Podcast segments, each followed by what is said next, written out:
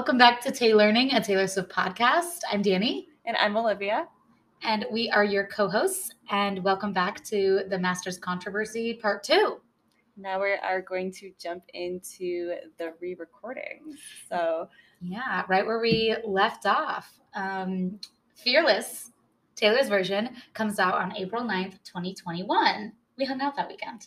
Yes, we did. and we drank wine. Uh, Fearless is one of my like um sentimental albums because it was my first experience with Taylor. So I was super excited for the re-recording to start with Fearless.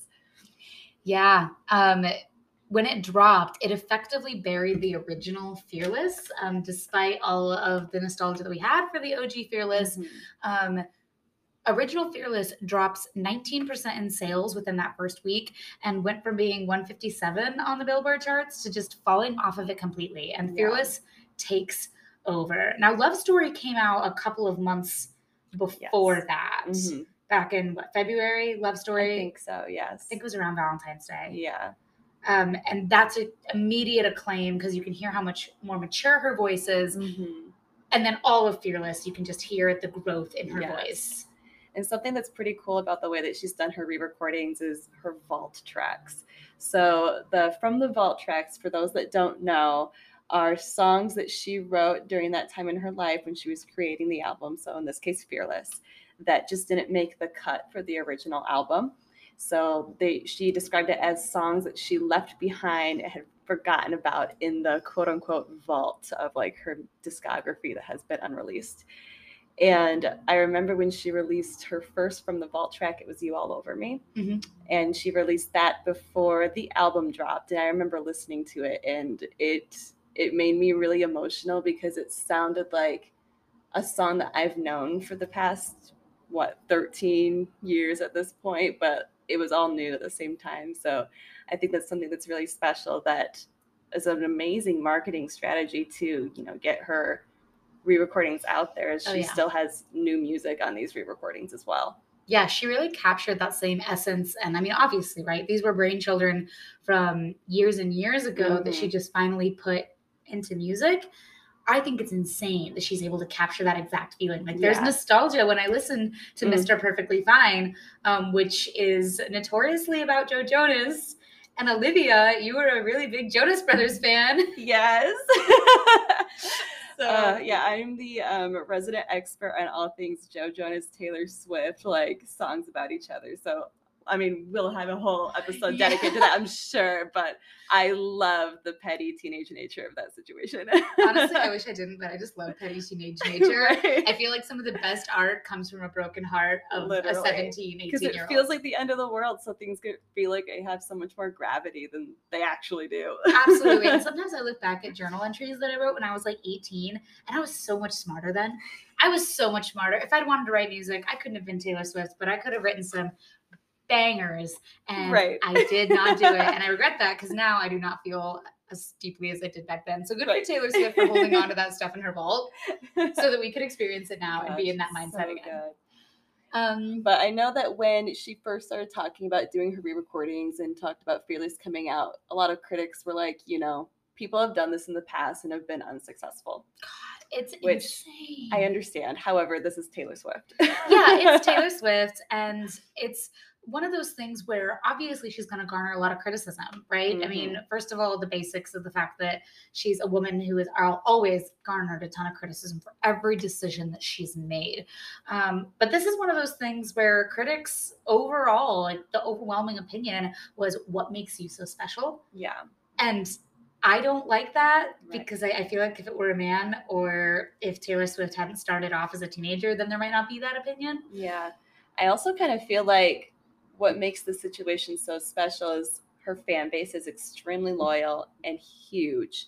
And on top of that, you know, I've listened to some other artists like re-recording of their old stuff before, and it didn't have the same feeling. Like they didn't capture that same feeling the way that Taylor was able to. Well, she did. She does have like some minor minor differences in her re-recordings, but I can listen to it and get the same feeling that I did when I listened to the OG Love Story as I do Love Story TV. I think a lot of that has to do with the fact that the mistake that I feel like a lot of artists make when they re-record is that they want to change it to keep it with the times. Yeah. That is the wrong move. If you are going to replace your discography, you have to keep it as true to the original as Mhm. possible. Or people, what are you what are you going to do? You're going to tell people they have to stop jamming out to the 22 that they know that they listened to when they turned 22.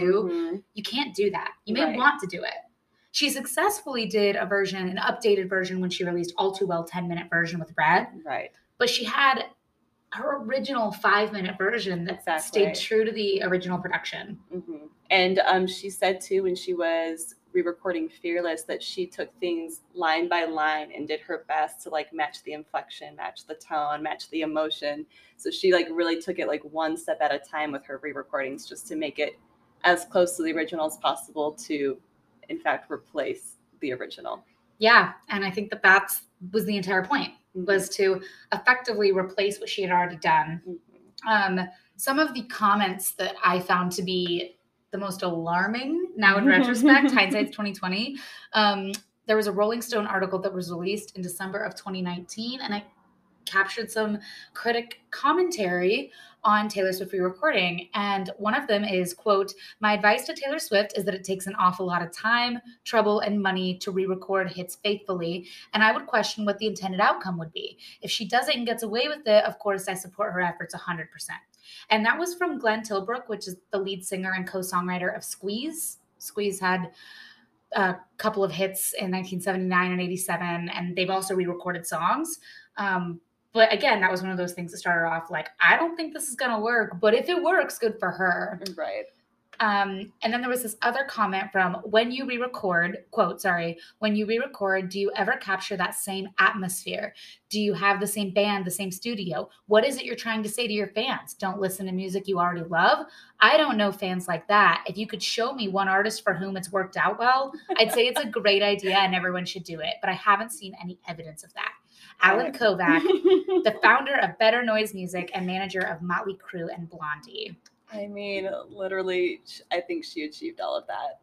and Literally. And I feel like people vastly underestimated the love for Taylor herself that Swifties have. Like, it's not just the music for the fan base, it's they're here to support Taylor in whatever endeavor that she does. And, you know, maybe I'm misspeaking, so correct me if you think I'm wrong, but I feel like Taylor is still such a relevant pop star that when she does her re-recording she still has a massive platform whereas others like i love jojo but when jojo re-recorded she wasn't as big on the hits like the, the radio hits or anything at that time when she did re-record I would agree. I feel like Taylor Swift's relevancy has never really wavered.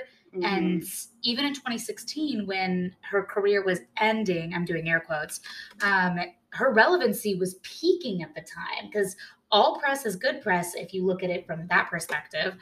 Um, but yeah, she didn't start re recording when she was much When older. she was retired and decided to do it yeah, Mhm. she did it while she was still relevant. It's like she keeps peaking over Yeah. herself. like she just won album of the year for the third time and was like hey i'm re-recording my old works listen to those I don't know how she doesn't seem to fall out of relevancy, but she Man. maintains it and has done it flawlessly for that's an entire conversation within itself i feel like it is, and Ugh. that's gonna be. oh my god but like 16 years of just Yes. staying consistently relevant. yeah That's and, insane. and i feel like she just like gets bigger and bigger even with her re-recordings so if we move on to red i feel like she's gained even more fans even more followers and completely topped what she did with the original red Metacritic said that Red Taylor's version is the best album she has ever released. that's a re-recording That's a re-recording.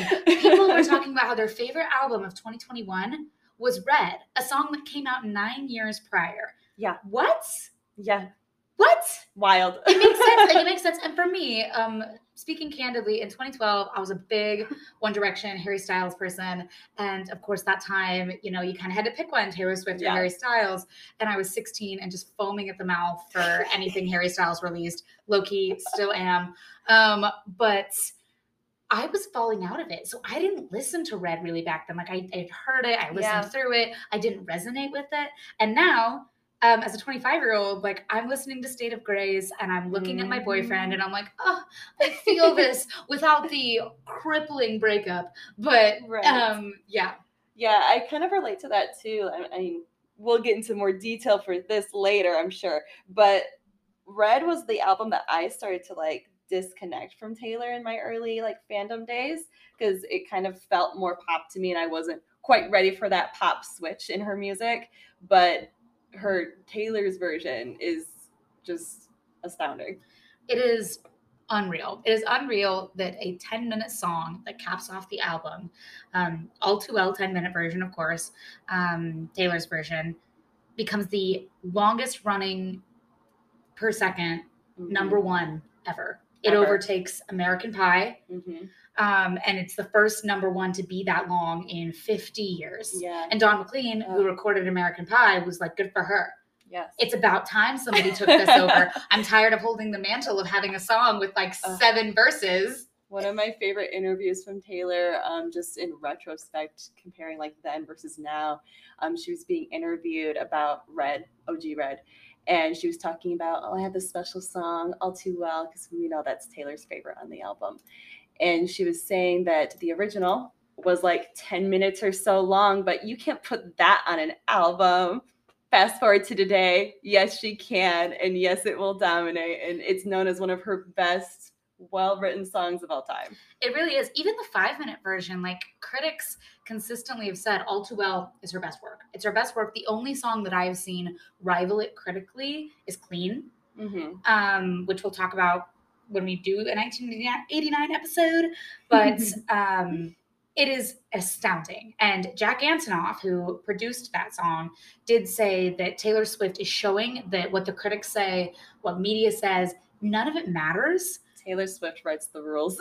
she writes the rules. That song mm. has so many different styles throughout it. Yeah. It's four different songs in one. The time signature changes, the beats change, everything changes except for I think the key. I think the key stays the same mm-hmm. the whole time. But it's like four songs wrapped into one. Yeah and it doesn't feel Cohesive. it doesn't feel 10 minutes yeah it the 10 minutes end and you're like wait what where did that go because it, it's it's really a testament to her storytelling yes the fact that you can listen yes. to all too well 10 minute version and you feel like you've sat there for maybe three minutes and you've sat there for 10 plus minutes. Yeah that is something that taylor swift can achieve that i don't think most people can. Right. And it's wild the way that she rewrites the rules of what you can and can't do in the music industry too like let alone just just her re-recordings alone you know kind of broke standards like everyone was saying she shouldn't do that that's a mistake um, but just like dropping an album in the middle of covid 2020 mistake but was that a mistake not for Taylor Swift. The one album of the yeah. year. and then she dropped another album six months later, dropped a re recording four months later, dropped another re recording like months after that. And so she's just proving that she can do whatever she wants, basically. She can. She absolutely can. And Taylor Swift has, again, as we said, garnered a lot of criticism and amassed a lot of valid or valid criticisms, and we'll talk about those. I feel like when it comes to actually releasing music and releasing the stuff that she has written, she has not made any missteps. Um, she has released songs that have not aged great, like mm-hmm. Better Than Revenge or yeah. Speak Now. Yeah. Um, but I mean, those were written from the mind of, you know, a, a teenager, a 19 year old, 20 year old. I was also bitter. And she also like looks back on that and is like, ew. Ew, that was cringy. she's like that. She's lucky enough that, you know, or she's not as lucky as us, I guess is what I was trying to say, that my cringe is just on Facebook statuses that I can make private, whereas her cringe is literal songs out there in the world that she can never take back no matter what she does. yeah, no, she can't walk that one back, which nope. is why I think when she was giving that speech at NYU, um, she said cringe is inevitable. Mm-hmm. Lean into the cringe. but you know, today's day and age, we have to do something that generations before didn't have to do, which is witness our cringe years later. Yes. Because social media exists yes. and recordings exist.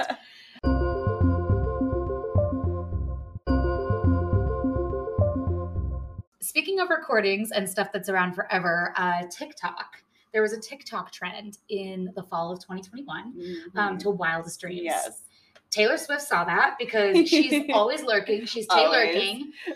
and um, she definitely saw this TikTok trend with Wildest Dreams. And she said, absolutely not. Absolutely not. if you are going to do this, it's going to be to Taylor's version. Got it. So she drops the trend like really kicks in on like September 15th of 21. By September 17th, she has released Wildest Dreams, Taylor's version, just an out of the blue 1989, the first 1989 song that was Taylor's version, drops it, releases it via a TikTok, and it gets over 2 million streams in a day. Yeah, I don't think she was prepared for how crazy like the Swifties are out on SwiftTok. But as soon as she dropped Wildest Dreams, Taylor's version, because it was a trend, we made Enchanted trend. We made literally almost every one of her songs trend. And she's like, you guys are being too much. Yeah, I genuinely think she thinks that we're dramatic, which that's fair. It is fair. but how Wildest Dreams on its peak could be 750,000 streams in a day. And that was when it was mm-hmm. trending. And that was on like September 16th. Yeah. September 17th, she drops her own the original tanks, the new one gets over two yes. million streams. That's absurd. Yeah, there are some fans, and by some I mean a lot of fans, that as soon as she announced that she was going to do her re-recordings, they swore off to streaming anything that she was going to re-record. So I, I don't personally do that. I only listen to Taylor's version for things where, or I don't listen to you know Fearless or OG Red, OG Wildest Dreams, OG This Love, but I will indulge in her older stuff that she hasn't re-recorded yet. Mm-hmm. Um, but I know there are for sure a ton of fans that don't do it like that, mm-hmm. that swear off albums one through six and are just desperately awaiting those re-recordings because they can't listen to it. And there are a lot of celebrities that feel the same way. Like mm-hmm. I don't know what they're listening to in private, but um, there are a lot of musicians who came out like Cher, Selena Gomez, Halsey, Camila Cabello, Hayley Kiyoko, Kelsea Ballerini, Katy Perry, even yeah. ironically enough, who came out and were like, absolutely, she should own her own music. Let's mm-hmm. support her owning her own music. And someone like Sky Ferreira, who supported Swift and said that she signed contracts when she was 15 that she's still fighting her own battles about, yes. but she's not Taylor Swift. So, you know, she's got a lot of support coming mm-hmm. from not just the millions and millions of fans, from big, big names, names yeah. in the music industry. And I think that's really powerful. Yes, definitely. But on the other side of the coin, there are people who are big names who don't support her. And a lot right. of them are ones with ties to Scooter Braun. Exactly. A lot of people that have, I feel like, personal relationships with Scooter Braun. Um, as a Swifty, you know, I'm like, yeah, we're, we're anti Scooter Braun here. However, you can't deny that like a villain in someone's story is a good guy in someone else's story too. Yeah. Um, I know I I like Demi Lovato a lot. I watched their documentary on their struggles and they credit Scooter Braun for saving their life. So like you can't really discredit that. Um, True. However, it would be nice if everyone was just nice to everybody and was fair and kind to everybody, which objectively speaking, Scooter has not been to Which, Taylor. And Scooter Braun um, used to manage Todrick Hall, uh, who did come out supporting Swift, saying that um, Scooter Braun is homophobic and engaged yeah. in a back and forth argument right. with Demi on Twitter about this. So yes, this wasn't just confined that. to Taylor. This was everywhere. Justin Bieber steps in, Hailey Bieber steps in, Ariana Grande steps in and congratulates Scooter on the purchase. And then deletes her post deletes after Taylor it. gives her point of view. Yeah. Um, messy, messy. But for the most part, the world stood by Taylor. Yes. You had non-musicians like Cara Delevingne, um, Gigi Hadid, Antoni Porowski, Ruby Rose, Jameela Jamil, mm-hmm. all coming out saying Taylor Swift is right. right. She should own her own music, and we should support her doing this. Right. Really, the only celebrities that publicly supported Scooter were those that had personal, personal or professional ties to him. Yes and the more aggressive ones on Scooter's side, I feel like just on outside looking in seemed like to, to be the people that had more personal attachments, which I understand to a degree, you know. Absolutely. I'm I'm not going to come out here and say that Scooter Braun is a bad person. I do not know him. Yes. I've never met Scooter Braun. Um, but it doesn't look great for him. Does not look great. And when you have other artists historically that have gone through these battles, but a lot more privately, Prince, the Beatles, mm-hmm. Janet Jackson, Def Leppard, they went through that stuff privately. And I imagine that if they had the fan base that Taylor Swift had, it'd be very easy to tap into that and yes. be like, support me.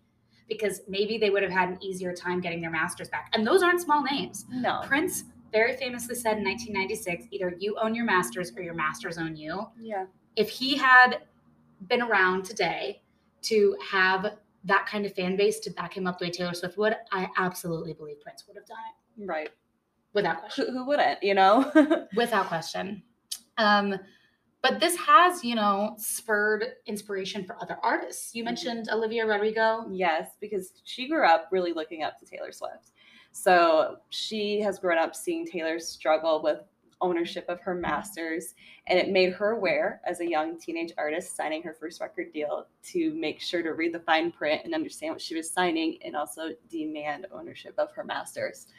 Yeah, and not just that, there are other artists. Um, Joe Jonas said that he wants to re-record did. Jonas. That would be so fun. the Jonas Brothers back catalog. Um, Bryan Adams, Snoop Dogg wants to re-record Doggy Style from 1993, but then said that he could not capture the same feeling, which absolutely makes sense knowing anything about Snoop Dogg.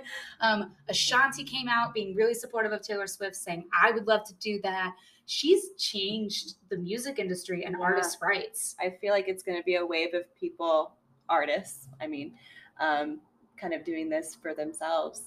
Yeah. And she's really like set a precedent and a standard by making it so public because artists don't have to continue to be taken advantage of in private. completely shifting the power dynamics of the music industry, Mhm. which is long overdue. It has always been about exploiting the artist, the performer, the creator in the name of money. Yep. And the fact that even if there's not legal grounds for a lawsuit, um, I don't know enough about law to know, but it doesn't seem like that's likely.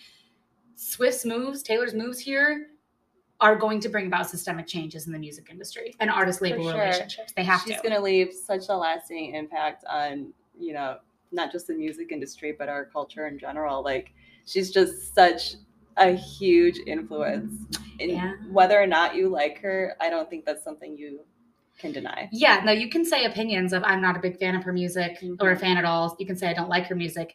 It is fact at this point that she has completely disrupted the music industry. Yeah, she's a literal musical phenomenon at this point. And there are classes being taught at colleges. Like I'm um gonna take this class so bad. yeah, right. Uh, Queen's University of Kingston offers a fall course titled Taylor Swift's Literary Legacy, Legacy Taylor's version, which I think is so, funny. cute. um, like there are classes on this because it is a law phenomenon, it's a music Yeah. phenomenon, it's a huge thing. like, what is Taylor Swift? What happened here? well, I mean, she kind of told her story a little bit through some of Mhm. her songs.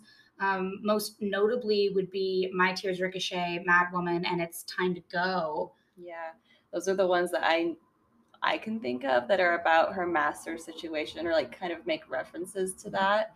Um, and gosh, I love her songwriting. She's kind of super sneaky about things. Like if you don't know, you don't know. But if you do know and you pick it up, you're like, wow, she's just a lyrical genius. Absolutely. and My Tears Ricochet is often regarded as one of the best songs on folklore. it's so good. Um, and if you're just like listening to it, you might not tie it directly to this controversy, but Right, I feel like it could also um, kind of take the form of you know an, a relationship ending, romantic, platonic, or anything like that. But reading through the lyrics with the lenses of um, her stolen music, say, and one of the lines is, "And I still talk to you when I'm screaming at the sky." And when you can't sleep at night, you hear my stolen lullabies. Who writes that? Ugh. um, Mad Woman, which is kind of a callback to Blank Space and Look What You Made Me Do in the name of a delusional woman, quote unquote. Um, she's got, um, What did you think I'd say to that? Does a scorpion sting when fighting back? They strike to kill, you know I will. This is all like directly Yeah. shooting at Ah. Scooter and Scott. Yeah, and that kind of mirrors a line in My Tears Ricochet too. If I'm on fire, you'll be made of ashes too. Like, Mhm. You know, if I'm going down, you're going down with me. also in Mad Woman, where she says, What do you sing on your drive home? Do you see my face in the neighbor's lawn? Or does she smile? Or does she mouth fuck you forever? And Scooter literally had to drive past. I can't remember if it's her old studio or where she used to live. yeah. Something that referenced her. Gosh. This is not vague. No. No. What a shame she went mad. No one likes a mad woman because people were calling her crazy and delusional and overstepping. Absolutely not. She was not going to stand for this. Mad Woman, in a lot of ways, to me, is the song that I wish the man had been. right. Right. I feel that. Definitely.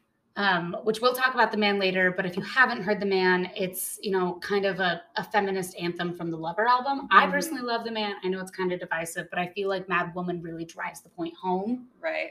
It takes it all the way. it really does. It really does. No one likes a mad woman. What a shame she went mad. In fact, she even digs at um, Scooter Braun's wife in one yeah. of the lyrics because she, you know, obviously publicly supported Scooter even though it feels very, you know, anti-feminist and anti-woman in a lot of ways, what he did. Yes.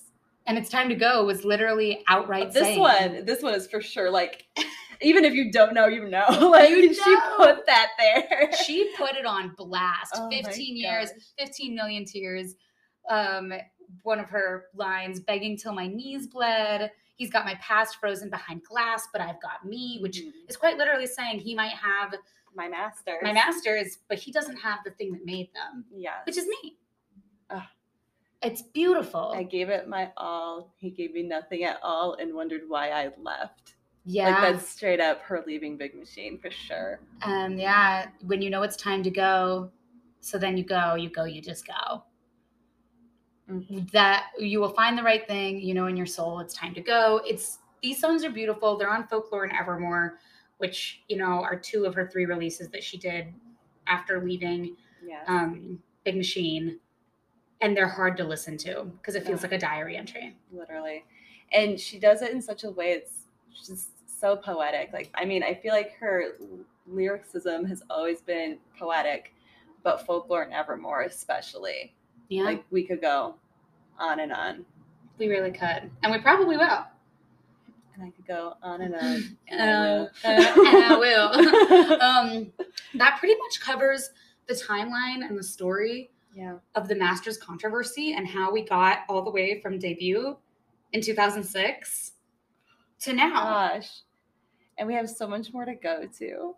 Yeah. I cannot wait. We really do. Um, mm. Olivia, so I have a question for you actually before we wrap up. Yeah. Do you think 1989 or Speak Now is next? I love this question because I have no effing idea. Um, Every time I swear it's 1989, I'm proven wrong. So I feel like scarred from being Team 1989. Okay, I would have loved a 1989 summer. There's a lot of lawsuits happening around it, um, mm-hmm. which we'll probably talk about, mm-hmm. controversies and we're wrapped up and stuff. Ideally for me, 1989 would have already been released and I could have my 1989 dream summer and Speak Now would come out in the fall, winter.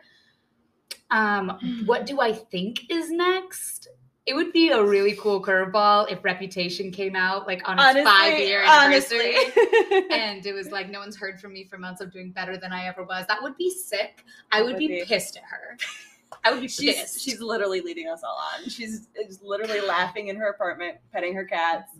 She is the girl in the bar that flirts with you to get a drink and then leaves. I have bought you so many drinks, Taylor. Gosh. How many drinks can you buy with the $50 floaty we bought? How many? Crying. so um, I don't know what's gonna be next. My my heart wants 1989, but my soul believes that it's probably gonna be Speak Now. What do you think? Gosh, honestly, I've stopped with the theories. I, I was too hardcore on that 1989 boat um, last summer of 21. So I'm a little scarred and I've stopped making theories. Fair enough. um, well, join us for our next episode. We're going to be talking about um, Taylor Swift's anxiety about staying relevant. Yes. Which she has a lot of it. Right. It's going to be a little bit of a lyrical deep dive on Nothing New and um, Long Live. Yeah she's obviously, as we said, she's not had any trouble staying relevant, but she has a lot of anxiety about doing so. So we can't wait to talk about it. Yes. We'll see you next time. See you next time.